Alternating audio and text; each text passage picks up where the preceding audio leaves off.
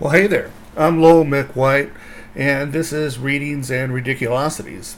Today's reading is Deep Eddy, which is a story you can find in my collection, The Messes We Make of Our Lives.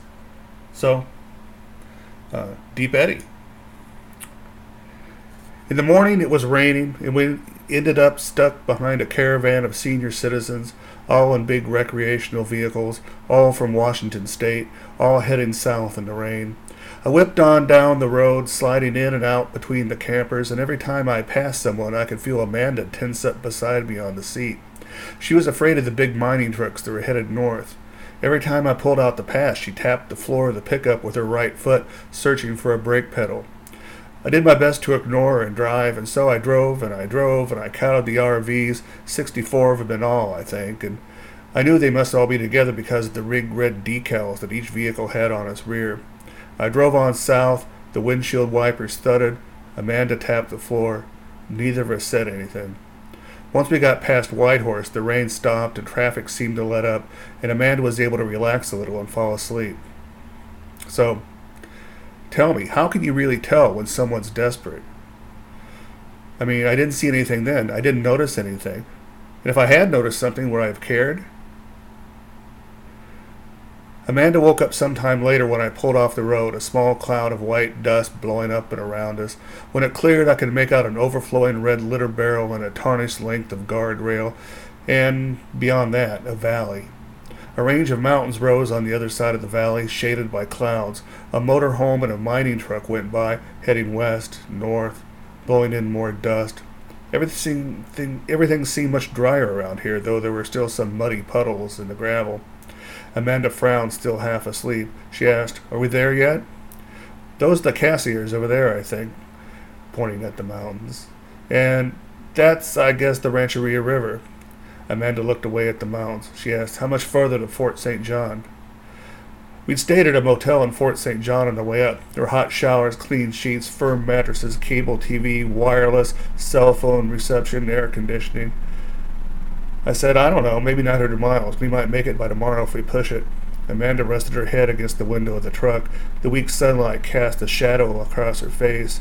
She said, Then let's push it. I waited a moment. I asked, You're not getting out? No. Amanda sounded serious. Oh well. I was tired of her complaining, but uh, I tried not to let it show. To hell with her, you know? I shrugged and opened the truck door. I collected five bottles, three of the Labatts and two Cokes, and a wad of paper from under the seat, and I carried it all over to the trash barrel and jammed it all in. The turnout was at a bend in the road at the top of a bluff. Below, beyond the guardrail and down the steep bluff, the Rancheria River twisted through a wide, marshy valley and disappeared off to the northwest. Cloud shadows scudded over the valley. The Cassiars were light gray. They were cold looking. Between the turnout and the mountains, a single cloud was dropping rain, dark gray streaks that had settled into the haze. A car with its headlight on went by, blowing dust, heading northwest to Whitehorse. I walked back to the truck and I leaned in. I said, I have to pee. Amanda sighed. She didn't even open her eyes. She said, That's fine. The slope of the bluff was steep and somewhat slippery. It was damp but not muddy. It was covered with hard, pale gravels that rolled out from under my feet. I rested against a burned out stump and I caught my breath before sliding the rest of the way down the slope. At the bottom there was a fire ring made of gathered wild stones. Ashes, some beer bottles, and a half burned throwaway diaper were in the ring. Logs had been rolled up close for seats. A path led down to the river. Up on the bluff, a big truck of some sort headed south on the highway, and dust swirled in a cloud and drifted down the slope. In the silence that followed the truck, I heard the river. I buttoned my jeans and followed the path, scrambling over a dead fall and splashing across a little creek coming in from the north. The creek disappeared into a thicket, but further ahead I caught a glimpse of open water. I climbed over another deadfall, ducked under some alders, and came out on the banks of the river. The rancheria came out of the southeast, headed toward the bluff, and then turned suddenly to the west. It flowed past my feet and turned on to the south, dropped into a riffle, then disappeared behind some brush. At the base of the bluff, where it turned, there was a log jam and an eddy. The creek seemed to come in there. The water below was shallow and clear with a sandy bottom. Two smallish grayling cruised the base of the pool. I thought, what pretty water. Look at those wild fish.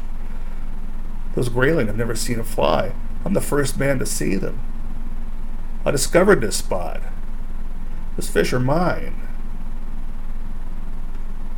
When I got back to the truck, Amanda was counting the RVs. She had my clipboard and was making a mark every time one passed. Well, good for her. I got a beer out of the cooler and I walked around to the driver's side and got in. Amanda said, You must have had to go pretty bad. Yeah, I said, I was looking at the river. I twisted the top off the bottle and I took a long drink. My jeans were wet from the knee down and there was a scratch on my face, but I didn't care. I said, I saw this huge grayling. I want to see if I can catch it. Amanda said, those old people from Seattle just passed us. She tilted the clipboard so I could see it. There were a whole bunch of marks. She said, Most of them passed us. Maybe all of them passed us. They blew dust on me. I said, We'll pass them again. I said, They drive slow. Yeah, Amanda said, and they'll slow us down. Well, listen, I said, I'll go catch that fish and let him get ahead of us. All right, I tried smiling at Amanda, but she just stared at me. Look at this, Amanda said. Again, she held up the clipboard with all the marks and slashes on it. And, okay, there were a lot of RVs on the road. I could see that. So Amanda could count. I could see that. I said, I'll just be a minute. Come on, Amanda said. You've caught enough fish already, okay? I looked away and began digging through the pile of maps on the seat between us. Amanda asked, Okay? I said, No. I found our battered copy of the Yukon guidebook and I started thumbing through it. I looked up. I said, No, really, uh, this grayling is enormous. At first I saw two little ones, then I saw the big one. He's never seen a fly before. Nobody's seen him before. It's like a whole new world down there. Sure, Amanda said, right off the road. Yeah, I said. I thought of the fire ring and the diaper. Right. There were people here somewhere. People came here, passed by here, stopped here, littered here. But there wasn't anyone here now except me. So this was my spot. It was mine. I discovered it. I was an explorer. I said, Isn't that great? Amanda turned away from me and looked out the window. Two more clouds were dumping rain somewhere near the mountains. I found our place in the guidebook and I started to read out loud. DC 663.4. Hey, I was wrong. We're only about 600 miles from Fort St. John, 663 from Dawson Creek. Amanda still didn't look at me. She said, Well, let's get going. No, wait, I said. I began reading again. DC 667. Shit, Amanda said. Four more miles already? I kept reading. DC 667, litter barrel with view of the Rancheria River to south. That's where we are. Amanda said, We have GPS. We already know where we are, so let's go, okay? No, I said, wait. The Rancheria River fair to good fishing for bull trout and grayling. Well, I guess the grayling are here at least. I looked up. You should see this grayling. It was huge. Amanda said, There's no such thing as a huge grayling. I said, It's bigger than any we saw in Alaska. It's over 18 inches easy. Amanda shifted her seat, turned to face me. She reached for my beer and took a sip and made a face. It was warm. We were out of ice. John, she said slowly, she's choosing her words carefully, I'm really tired. I'm even tired of looking at trees, you know? Everything looks the same. We've driven something like 8,000 miles in the last. Ah, no, I said. Come on, really, it's more like about 6,000. Okay, so it's six fucking thousand. I don't really care. I just want to get to wherever it is we're going today, and I want that to be just a little closer to home than we are now. I mean, I guess, I don't know. She sighed, very dramatic. She said, fuck. I looked over at her and tried smiling again. I guess I was a phony because I didn't care. I just smiled. I just showed my teeth. Phony. I even took her hand and squeezed it. I said, This is what I want to do. It'll just be a few minutes. This fish has never seen a fly before. Amanda pulled her hand away. You don't even keep the damn things. I said, Yeah, catch and release all the way. I got out of the truck, shut the door, and leaned in the window. You want to get out and watch? No, she said. You sure? Yes, I'm damn well sure. I took a step back. So she was pissed. So what? I had a right to do what I wanted to do, too. I stepped around to the back of the truck and looked at her through the layers of glass, and I thought of the trip out. Prairies, plains, grasses, rivers, badlands, rivers, mountains, rivers, trees, rivers, trees, bridges, trucks, mountains, glaciers, more trees, more rivers, good roads, bad roads, old people in RVs, 10 days from Austin to Anchorage, two weeks in Alaska, and now we were still at least a week away from home. She was tired. Of course she was tired, and she was pissed off too. But being tired and pissed off wasn't going to get us home any time sooner. I had a right to do what I wanted to do, and right now I wanted to go fishing. I went around to the back of of the truck and I went to the window and I said, We'll get there fine. You know, Amanda said, it would have been a whole lot easier if you just left me back on Whitehorse. Then I could have caught a flight home, and you could dick around in the woods and play the fucking Lewis and Clark all you wanted. I said, oh, come on. But I thought, to hell with her.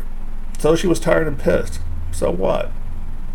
I said, It'll just be a few minutes, then I'll come back and we'll drive like hell. We'll pass the old people. We'll make it fine. Amanda said, I don't think so. I didn't say anything else. There wasn't anything to say, really. I walked around to the back of the truck again. I looked back at her and saw her take another sip of warm beer, and I saw her twist the rearview mirror around so she could watch me. After that, I ignored her. I dug around in my fishing gear, and I pulled out a rod, a fly box, some gadgets. When I looked up again, I saw Amanda pour the rest of the beer out the window. When I got to the place, the river came straight at me and then turned, the main current curving toward the south and back into the east. I was a little off to the side of the eddy, where a small current circled around and around out of the main river, burbling up against the bank, along the little sandbar the creek had deposited under the log jam, and back out into the main current of the river. It was pretty water, clear and cold, and reflected the sky, the trees, me, the water seemed pretty deep. I tried looking down through the reflective surface, and even with polarized glasses, I could only see dark greenish shadows. This is probably the place where the fish in this section of the river spent their winters, you know, finning around under the ice and snow, holding in the dark, waiting for spring. And then I saw the big grayling float up out of the green. I watched it get bigger and bigger, watched it suck down a bug, a grayish tan caddisfly of some sort. The fish made a little slurping noise and settled back a foot or so in the water. Two other smaller grayling appeared and hovered off to the left. They could all stay in the eddy as long as they wanted, and the river would always swirl food right up to them. And I thought, this is why I came on the trip in the first place, to see this the river, the mountains, the everything. I thought, this is the way life is supposed to be, always. This place, this water, these fish. Everything new. Yeah, I stood there watching those fish for a long time. Then I took a breath. I stood holding my fly rod with a little fly caught on Adams, bushy and gray, tied at the end of the leader. I stepped to the side to put more of the bush between me and the fish. There wasn't much room to cast, but I didn't need to cast very far. I worked out a little line and rolled a cast into the eddy. The leader straightened out just enough, the fly dropped softly onto the water. It's nice, I thought. Grayling look up. They like to eat insects off the surface. It's good. The Adams sort of looked like a caddis. It's very good. I held my breath. And then it was very easy. The eddy bot brought the fly to the big grayling, who spotted it, rose, finned back into water a second, looked at it, and sucked it down. I set the hook. The shocked grayling jumped, bored out to the main river, quickly jumped twice more, then again, then tried to go deep. I was using a heavy leader, though, and I pressured the fish, keeping him near the surface of the eddy. He jumped once more. It was easy. I knelt over the panicked fish and picked it up. It was slick and iridescent, gleaming in the sunlight, green and bronze, heavy and fat. It gasped in the air, trying to breathe. The big dorsal swim was swept down, but I ran my finger along it, pulled it up. It was a big, big fin.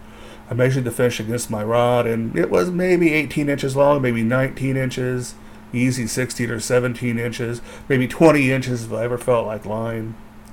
I tried to work fast. I took out my cell phone and took a quick picture of the fish. Then I removed the fly and got the grayling back in the water, holding it by the tail. In a few minutes, a few seconds, the fish wiggled and I let it go. It shot back into the eddy, into the shadows, and it went deep. I stood looking at the water, and it was then that I realized that back up on the bluff, Amanda was leaning on the truck horn.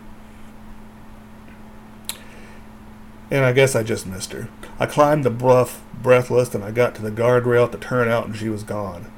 My pickup was gone. There was a battered Chevy pickup with Yukon plates parked there, and an old fat guy with a big head of white hair and a gut spilling out between suspenders standing next to his truck. And there was the overflowing trash barrel and some muddy puddles in the gravel, some of my stuff scattered around. But Amanda was gone, and my truck was gone. I stood there, breathing, trying to breathe. My fly rod pointed out behind me toward the river. The fat guy said, I guess you're the boyfriend. Next to one of the puddles, I saw a duffel bag that had held a lot of my fishing gear and the ice chest. Some of my clothes were strewn about, too. She said you were down there fishing, the fat guy said. She said you were maybe lost. I was thinking about going to look for you. I said, I wasn't lost. Yeah, tourists get lost here all the time. I said, I'm not a tourist, I'm an explorer. Well, the fat Canadian looked at me and thought about that. Finally, he said, That gal was really mad. I asked, Yeah? I pulled out my cell phone to call Amanda to get her back here. There's no reception, of course. It was useless. I put it back in my pocket. The Canadian asked, What are you fishing for? I said, Grayling. Listen, did she say anything? Just that you were fishing and maybe lost, and I could see that she was mad. She was mad. Yeah. Well, fuck that. I climbed over the guardrail and looked at my belongings a big bag of my reels and some fly boxes and a pair of neoprene waders and boots, a pair of jeans and three or four heavy shirts tossed down on the gravel, one shirt with its sleeve trailing in a puddle. I stepped over and opened the ice chest. Four of the bats, no ice. And Amanda was mad. No, okay. I took one of the beers and stepped over and leaned back against the guardrail. I opened the beer. The big Canadian was looking at me. The breeze ruffled his white hair. A pair of RVs headed south close together, and dust rose up from the road. Behind me was the river, the mountains. Well, Canadian, the Canadian said, I guess that gal just ran off and left you. And the end. That's Deep Eddy. Uh, it's one of those odd stories that take something like 20 years to write and then revise. Uh, if you want to read more, you can find my books on Amazon, of course. Deep Eddy is from a book called The Messes We Make of Our Lives, which you should definitely read. You can always find me on my website, www.lowellmickwhite.com, or you can find me on Twitter, Facebook, Instagram under my government name, Lowell Mick White. Thanks.